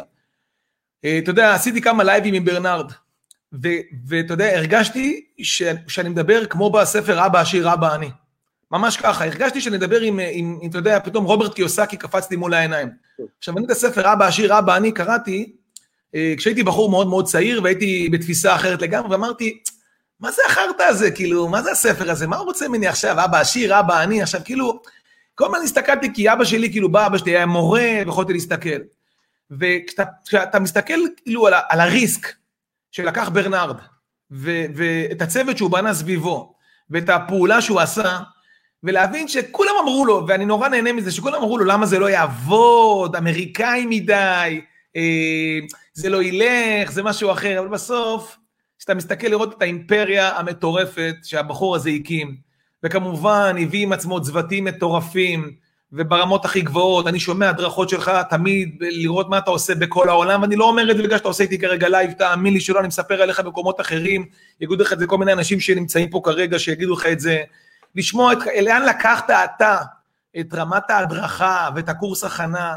עכשיו אני אומר את זה, אולי יש גם מקומות אחרים, אני, אני, אני לא נגד ואני רק, אני, אני אומר לצילה תעשי, זה קודם כל תעשי, זה לא חשוב רק תעשי, אבל בסופו של דבר, כשאתה מסתכל על חברה שבנתה אימפריה עם כמות מטורפת, עם מסגרת מאוד מאוד חזקה, אני חייב להגיד לכם, אני לא מקבל כסף על הלייב הזה, זה לא העניין הזה, זה פשוט הערכה. לי יש הערכה לאנשים, ואני מזמין אתכם לראות את הלייבים שעשיתי עם ברנרד, לדעתי לייבים, אני, קיבל, אני קיבלתי ערך מדהים מהלייבים האלה. לראות בן אדם שהגיע ואמר, אני מתחיל כאילו נגד כל התהליכים האלה. עכשיו, אני חושב שזה העניין של מסגרות, כמו שדיברנו עליהן מקודם, זה בדיוק עליי המקום הזה של, של מסגרות. עכשיו, כשאתה הולך למקום כזה, ואני זוכר את עצמי בכל מיני כנסים של רימקס, אתה מרגיש חו"ל. אתה נכנס, מרגיש חו"ל, מרגיש אמריקה, נדבק באנרגיות. עכשיו, אם יש לצילה מקומות אחרים, ואהבה. הנה, והיא מאשקלון, אז עכשיו תגיד לה, מי מאשקלון, וזה מה ש... ומפה תלך. אז קודם כל, אני, שוב, כמובן שאנחנו לא אובייקטיביים, אני רק אחזק את מה שאמרת קודם בכלל. דיברת על מסגרות, על משמעת, על פריים, על מה שנותן לך בעצם את, ה, את ה-SOP שאתה תמיד מזכיר, ודיברת על uh, מיתוג. אתה יודע, גם אנחנו ברימקס ישראל, אנחנו די לוקחים המון השראה מרימקס אירופה, מרימקס העולמית. נגיד כל פעם שאנחנו רצינו לעשות איזושהי יוזמה בתקופה הזאת של הקורונה, בתים פתוחים וירטואליים, לא משנה, את כל דבר שעשינו, דבר ראשון, מי, מי עשה את זה כבר? רימקס איטליה, רימקס גרמניה, ממי, ממי מעתיקים? אנחנו עושים אימוני בוקר שלוש פעמים בשבוע בשבע בבוקר לרשת, ובאחד האימוני בוקר האחרונים, זה גם בשביל המשמעת והמסגרת והטקס בוקר, באחד האימונים האחרונים עשינו איזשהו משהו על עקרונים, נתתי איזשהו רעיון, אז אחד הסוכנים דווקא הוותיקים, ערן כהן מבאר שבע, בחור מדהים, אמר לי, בואנה, זה רעיון גאוני, אתה גאון. אמרתי לו, אחי, אתה, ברוך השם שהעתקתי את זה, כאילו, זה גנוב. אני גם יכול להגיד לך ממי גנבתי, כאילו. אז אני חושב שבאמת יתרון עצום בעולם הזה, שכמו שאמרת, כולם ירצו להיות בסוף פרילנסרים ולייצר חופש לעצמם, יש באמת יתרון עצום שיש מאחוריך מסגרת שפשוט אה, כל הזמן לומדת, כל הזמן מתחדשת, כל הזמן לומדת, ממי שעושה את זה כבר, אנחנו נותנים לך, כמו שאומרים, את הספר, את הספר אה, ביצוע, לצורך העניין. רק דבר אחד, אחי, רק דבר אחד, אחי, שלי חשוב נורא להסביר לכולם. אתה לא גנבת את זה. זה, זה לא גניבה. קיבלת השראה ממישהו, ואמרת, ההשראה הזאת היא ממנו, ואז לקחת, ואני אומר לך, גם לא העתקת. כי אני מבטיח לך שעשית טוויסט, והתאמת את זה למדינה שלנו, לאזור שלנו, ובסוף, מי שמסתכל קצת אחורה, בכל, בסוף כל אחד לקח משהו ונתן לו אינטרפרטציה משלו. כל אומן עשה את זה. כל, כל טבח עושה את זה, כל אחד לוקח השראה ממשהו, בגלל זה צריך מודלים של השראה לידינו. המקום הזה שבו אתה מזין את המוח שלך. אני דרך אגב, אחד הדברים, אתה יודע, הבוקר עשיתי לייב אה, אה, למגדל, ולחברת מגדל, סוכניות מרחב, עשינו היום בבוקר, ואז מישהי שאלה אותי והתחלנו לדבר איתה, והיא אומרת לי, תשמע, אני אגיד לך מה יש לי בבעיה, אמרתי, היא אומרת לי, בפיד שלי, בפיד, בפייסבוק שלי, בחורה מדהימה דרך אגב, אומרת לי, יש מלא סוכני ביטוח. אמרתי לה, ברור, את חייבת לשחרר את כולם. אז היא אומרת לי, מה זאת אומרת, מה יש לך בפייסבוק, מה את צריכה עוד סוכני ביטוח? תעשי unfollow מכל הסוכני ביטוח שנמצאים בפיד שלך. היא אומרת לי, יש לי 5,000 אלפים סוכני ביטוח. אמרתי לה, מה את צריכה אלפים? אף אחד מהם לא סולק שום דבר, הם אנשים בלתי סליקים בעליל, מה יש לך לעשות איתם? זה אנשים בלתי סליקים. שחררי אותם מהפיד, אל תקראי את הפיד שלך, תכניסי בפיד רק אנשים שיכולים לסלוק, תייצרי קהילה. עכשיו, בפיד שלך, וזה מה שאני אומר גם לך, תשאיר ארבעה, חמישה אנשים מעוררי השראה. ברור שאני נכנס כמעט כל יום לראות את המנטורים הגדולים בעולם, מעניין אותי מאוד לראות מה הם עושים. מעניין אותי לראות מה טוני רובינס עושה, מה ויקטור אנטוניו עושה, מה בלר סינגר עושה, מה גרנט קרדון עושה, מה גרי וי עושה, אני כמעט רואה אותם כל הזמן. עשר דקות, שבע דקות, לראות מה הוא עושה, רוכש, קונה קורסים, מתחבר לאותם אנשים. יש כאלה שלא מתחבר אליהם ואני גם רואה אותם. אני יכול להגיד לך, לא מתחבר לג'ורדון בלפורט בשיטה, אבל כן רואה, כי יש משהו מדהים שהוא כן עושה. אז אני לוקח פה, ובסוף אני מסתכל, overall, אני בערך שעתיים, שלוש בשבוע, מקבל השראה מאנשים אחרים, כותב לעצמי, משנה, אומר מה מתאים, לוקח, מייצר איזה טוויסט מאוד מאוד חזק לעולם הישראלי ונותן. אבל זה מבחינתי סביבה. וזה, אם אתה שואל אותי רימקס, זאת סביבה. נקודה. אה, מדהים. אני רוצה להוסיף, לחבר שתי שאלות ביחד, כי חשוב לי שבאמת כל מי שטרח לכתוב שאלה, אז אני באמת רוצה לתת לו את הבמה. אני מחבר את השתי שאלות האלה ביחד, כי נראה לי שהן הגיוניות שיהיו ביחד. עודד שואל אותך מה הכדאיות של לפתוח עסק מהבית, ואייל שואל, האם מתווך יכול לעבוד בעוד עבודה חצי יום ועדיין יצליח? כאילו מרגישות לי דומות כזה, שתי השאלות האלה, אז בוא, תרים את הכפפה. אני לא מאמין בחצי עבודה. אני, אני, אני אומר, אם החלטתי, אני, אם אני בסימן קריאה, אני בסימן קריאה, אם אני בסימן שאלה, אני בסימן שאלה. אבל אני אסביר את הדרך שבה אני עובד. רוב העסקים בישראל מגדלים דשא ולא מצמיחים עצים. אז עכשיו אחרי שאמרתי את המשפט הזה, בואו נסביר אותו. רוב, האנסים, רוב העסקים בישראל, 80% מתרסקים על מה? שהם עושים קצת את זה, וקצת את זה, וקצת את זה, וקצת את זה, ולא עושים כלום עד הסוף, והוא לא מבין למה הוא נכשל. כי כשאתה מסתכל על איך עסקים, או באופן כללי, תסתכלו פעם, תמיד זה מצחיק אותי לראות איך אנשים אה, עושים סקי בישראל. תראה איך בן אדם עושה סקי בחרמון. הוא הולך, שם את השקית ניילון על הטוסיק, עושה פעמיים עם השקית ניילון, סיים עם השקית ניילון פעמיים, ובאותו רגע הוא אומר לעצמו, זהו, אני עכשיו יודע, כי הוא עשה פעמיים עם שקית ניילון.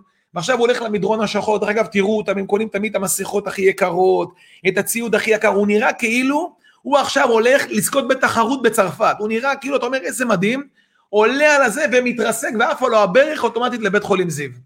ואני אומר, בסופו של דבר, אין מה לעשות, נרצה או לא נרצה, יש פה תהליך, אפשר לקצר אותו, אפשר לעשות אותו מהר, אני אומר שלא צריך ללכת במדרגות, אם יש מעלית, לא מבין למה אנשים עולים במדרגות, יש מעליות, תעלה במעלית, מה אתה מתאמץ כל כך הרבה? מצד שני אבל, אני מסתכל על העסקים שלי, שלי יש עסקים, שאני למשל, בוא ניקח דוגמה, אני יש לי עסקים שאני זכיין בחלק מהמקומות, ויש לי מערכת של מה שמתפעלת, אז עד שהמנגנון לא יתרומם, אני לא עוזב. ואם אני עכשיו מקים חטיבות חדשות, וקורה לי, אני מקים חטיבות חדשות, ואני נמצא במשא ומתן עם המון דברים חדשים שכרגע אני עושה, משא ומתן פה, משא ומתן שמה. כשזה מתרומם, אני עובר הלאה. כדי שזה יתרומם, צריך שתהיה טבעת פנימית, תפעולית, כל כך חזקה, כדי להתפנות לטבעת החיצונית. נכון שאפשר לעשות הרבה מאוד כסף בטבעת חיצונית, אבל הטבעת הפנימית היא צריכה חזקה. אז אני, הטיפ שאני נותן לכולם, זה אם אתה הולך, לך עד הסוף.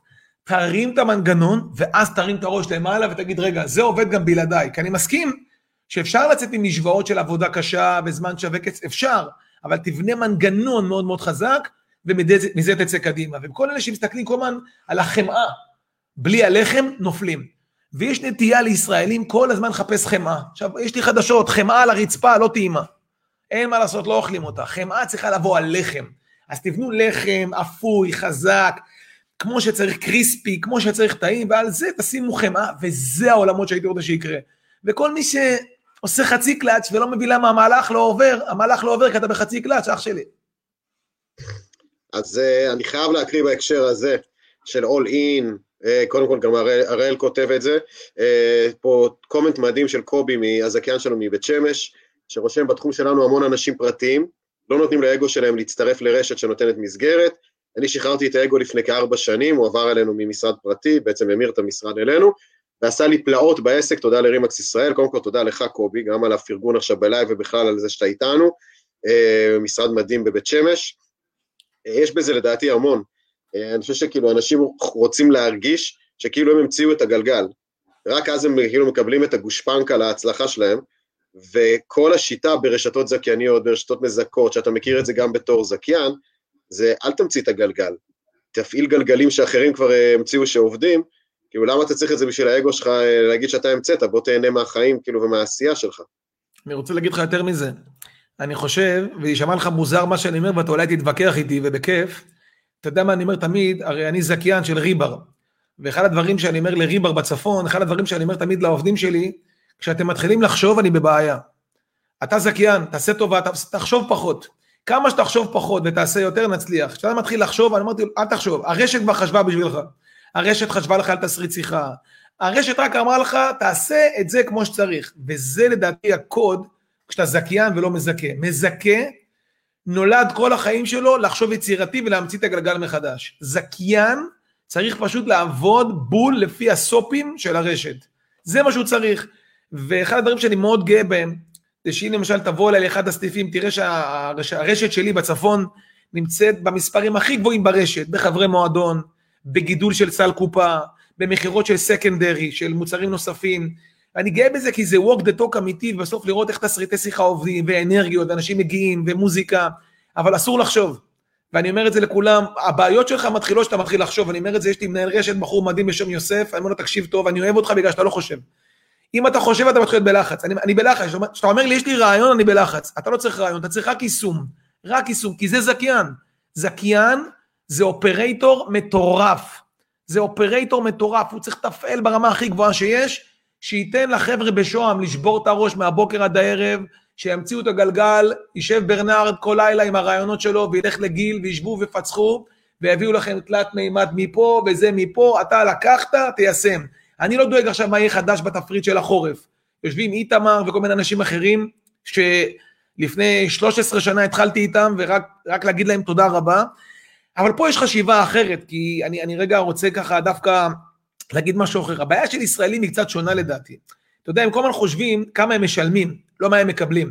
יש נטייה, עכשיו אם אתה אומר, אני בתור יזם, אני אף פעם לא אכפת לי כמה אני משלם, רק מה אני מכניס. הראייה שלי, לא אכפת לי כמה מישהו אחר מרוויח, רק כמה אני מרוויח. וזה ההיבט לא רק שזכיין מזכה, באופן כללי בהשקעות. יזם לא חושב אף פעם הוצאה, הוא חושב רק במונח אחד, ROI. הוא לא חושב הוצאה. אה, לא מעניין אותי כמה, תשאל אותי משהו כמה עולה, לא מעניין אותי, מעניין אותי רק כמה אני אכניס. בגלל זה אני רואה אנשים שלמשל עושים שיווק, עם נורא מתקמצנים על שיווק, הם רק חושבים כמה עולה השיווק. הוא אין לו חשיבה עמוקה כמה הוא ירוויח מהשיווק. מה הכוח שתהיה לו קהילה, של חבר מביא חבר, של מחיר ממוצע, שהבאת עוד לקוח, שיביא לך עוד לקוח, שיביא לך עוד לקוח, שיביא לך עוד לקוח, במעגל הקאצ'מנטריה, רק ילך ויגדל, תתפוס עוד אנשים, קאצ'מנטריה, תתפוס אנשים בטריטוריה, רק ילך ויגדל, מעגל הקאצ'מנטריה ילך ויגדל, ובסוף אתה אומר, הכוח הזה שאנשים עושים בחצי שנה, שנה, שנתיים הראשונות, לוקח זמן, אבל כשזה מתחיל לצמוח, וואלאק, אי אפשר לדבר על זה, מה שנקרא משל הבמבוק, שנים, שנים, שנים לא צומח, ופתאום בום. ואנשים לפני הבום הזה, לפעמים אני אומר, רגע לפני זה, מאבדים את האנרגיות, כי הם לא היו שם עד הסוף, הם לא חיכו, לא היה להם את הסבלנות, לא היה להם את ההתמדה, אז יגידו, זה לא הלך. כמו שאנשים אומרים לי, ניסיתי פייסבוק, לא עובד בעסק שלי. ניסיתי אינסטגרם, אצלי זה לא עובד. ניסיתי רשימות תפוצה, אצלנו זה לא תקף. די. בוא נראה לך מה אנשים עשו מזה, אימפריות. תגיד לי איך, אל תגיד לי למה לא. אז קודם כל, אני יכול להגיד לך שיכול להיות שיש לא מעט תלמידים שזוכרים את המשפט, תמיד כשהם אומרים לי, אני חשבתי על משהו, אני אומר להם, זה לא טוב, זה עושה קמטים. באמת, לחשוב יותר מדי קמטים, אה, צריך לשחרר ולזרום. אה, מה שאמרת על השקעה, כל כך נכון, החברת דיגיטל שאנחנו עובדים איתם, חברת אה, טריפל, סיפרו לי על לקוח שלהם, אה, מתחום אחר, שהם עשו לו קמפיין מכירות, גם ראיתי את זה בעצמי, באינסטגרם. אמרתי להם, תגידו, מה התקציב שהלקוח הזה נתן לכם? אמרו לי, אין תקציב. כל עוד ה-cost per sale הוא מתחת לסכום מסוים, התקציב הוא אינסופי. כאילו, וזה כזה, וואו, וואלה, נכון, כאילו, למה להגביל את התקציב? אם אתה מרוויח על כל מכירה מ-X מסוים, תן תקציב אינסופי. אמ, האמת היא ש... רק אני אגיד לך משפט, חשוב לי, רגע, אם אנחנו רוצים רגע להיכנס למתמטיקה, ולהסביר את המתמטיקה, כשאני רואה עסק, הפעולה הראש... לא הראשונה, אבל בוא נגיד השנייה שאני מסתכל עליה, אחרי תחזית עסקית, זה לראות מה שנקרא את ה-ROAS, את ה-ROI, אוקיי? יש נוסחה, בעסקים יש נוסחה, ואם אנשים יהיו, לא, יהיו איתי רגע ערני, בדקה אני אסביר אותה. בסוף לכל עסק יש, יש מדד. המדד נקרא כמה שקל שיווק שווה לך. אני אתן לכם דוגמה, בעסק שלי, הרצפה היא 1 ל-5 וחצי. מה זה אומר?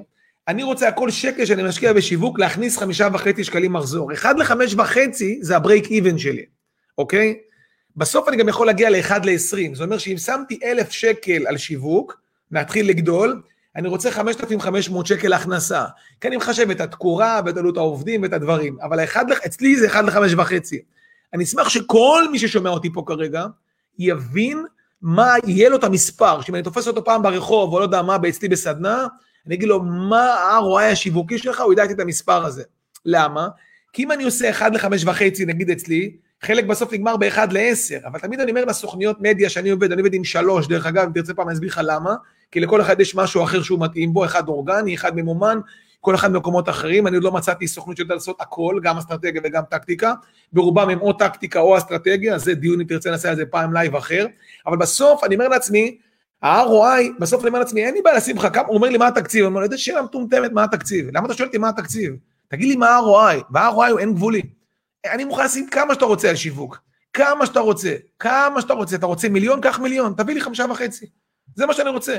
אני בניתי מנגנון לעסק מספיק סקיילבילי מאחורה, שיכול לעכל כמה שרק אפשר. החישוב, אני רק אענה, אני רק אענה רגע לחישוב, גיל, בסדר? כי שואלים, נורא פשוט. אני רואה את הוצאות השיווק, ואני מסתכל על המחזור. אני צריך לדעת אבל, בואו ניקח דוגמה אצלי, אני אתן לכם רגע את, את, את הזה כדי שתבינו. נניח שכרגע אני יודע שיחס ההמרה שלי הוא בערך, נגיד 15 אחוז, ואני יודע ש lead עולה לי בערך 100 שקלים. אם אני על 15 אחוז ו lead עולה לי 100 שקלים, זה אומר שבערך בשש עסקאות הצלחתי להביא אותו אליי. שש עסקאות, שבע עסקאות, בוא נגיד שש עסקאות רק בשביל החישוב, זאת אומרת בשישה טלפונים, שש המרות. שש המרות, אני צריך לעשות שש שיחות בשביל לסגור עסקה אחת, וזה לא שיחה אחת, כי יש לה פולו-אפים, ופולו-אפים זו אומנות שלמה, גם אפשר לעשות לייב נפרד רק על פולו-אפים. אז אם יצרתי כרגע את הדבר הזה, ולקח לי, אני צריך לדעת כמה עלה לי האיש מכירות, כמה עלו לי השש שיחות, כמה עלו לי הלידים, אנחנו רואים שבסוף, נגיד, בשביל להביא, מה שנקרא, להכניס ישבן אליי, יעלה לי משהו כמו 1,200-1,300 שקל. אם ה-1,200 שקל האלה, הלקוח הכניס לי 6,700, זה היחס המינימלי של 1 ל-5.3 שהוא נכון בעסק שלי. אבל אם מכרתי בסוף מוצר פרימיום והלקוח אחרי שהוא נכנס פנימה הצליח למכור לי הלאה עוד דברים, אז היחס ההמרה משתנה, וזה בדיוק המוצרי פרימיום. בגלל זה אני אומר לעסקים חייב שיהיה מוצרי פרימיום, או לעשות חישוב כזה, מוצר פרימיום, או הלקוח, האם הוא הביא לי עוד לקוח, שזה מדד שצריך להבין אותו. כמה לקוחות הביאו עוד לקוחות, ככל שיש לי יותר מוצרי פרימיום, ככל שה-APPM שלי, ה-average price per member, המחיר הממוצע לעסקה גדל, והוא הביא לי יותר לקוחות, ויש לי יותר מוצר פרימיום, הפעמון הולך ומתארך. ואז אתה רואה עסקים טובים שגם יכולים להגיע ל-1 ל-20, אבל חייב להיות לימיט, כי מה זה עסק? זה סיכון סיכוי.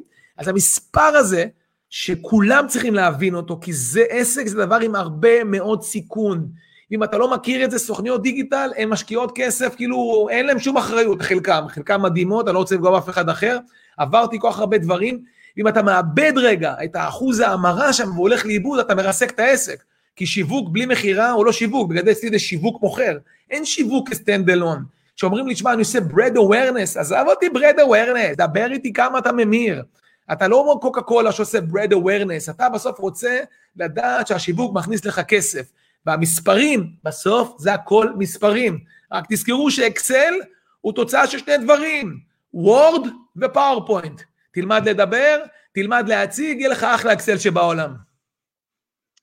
ניר, שעה וחמש דקות טסו כמו עשר שניות. אה, יש עוד מיליון דברים לדבר עליהם, אבל אני רוצה לסכם במשפט שלך על איך אתה רואה את 2021, אה, ברמה עסקית, במקרו של מדינת ישראל, דבר, במה שלך. אני אגיד לך מה אני מאחל לכל מי שנמצא פה כרגע, זה מה שאני הכי מעניין אותי. מעניין אותי הראשון שהוא יהיה בהערכה עצמית מטורפת, שהוא יבין מה שנקרא there is no better you than you, שאף אחד לא יכול לעשות אותך כמו שאתה עושה אותך, כל אחד פה הוא, בלי שאני מכיר, 80% מהאנשים הוא מדהים, אז אני מאחל להם ש-21 הם יפנימו תחושת הערך העצמית, ובגלל שהם יעריכו את זה, הם יתעסקו רק במילה אחת, גיוס. מה זה אומר גיוס? ילמדו לגייס אנרגיה, ילמדו לגייס כסף, ילמדו לגייס אנשים, ילמדו לגייס לקוחות, ילמדו לגייס בתים, ידעו לגייס אוטומציות, ידעו לגייס, לגייס ידע, גיוס, גיוס, גיוס. זאת המילה מבחינתי ל-21, לגייס כל מידע הכי בסיסי שיכול להיות, כי יכול לקדם אותי, ורק תגידו לי איך כן ולא למה לא. שנת 21, שנת גיוס. יאללה, חתמתי על זה, רימקס חותמת על זה בכיף, ניר, תמיד תענוג לעבוד איתך. אה, תודה ענקית. תודה אה, לך. קובי פה אומר, תודה גיל, לייב מדהים, התפקיד שלי בלייב הזה היה לתת את הבמה לניר, זה כזה כיף. אמ, מקווה לעוד המון שיתופי פעולה בינינו גם, ב-2021 עשינו שנה מאוד מאוד יפה ביחד, אני חושב שתרמת לנו המון. ויאללה, תודה לכולם על השאלות, על ההשתתפות. תודה ענקית לך, ניר. תודה לך, אחי. אני כל פעם, כן. שאני, כל פעם שאני איתך ביחד כיף לי, ותמסור דש לאבא העשיר שלי.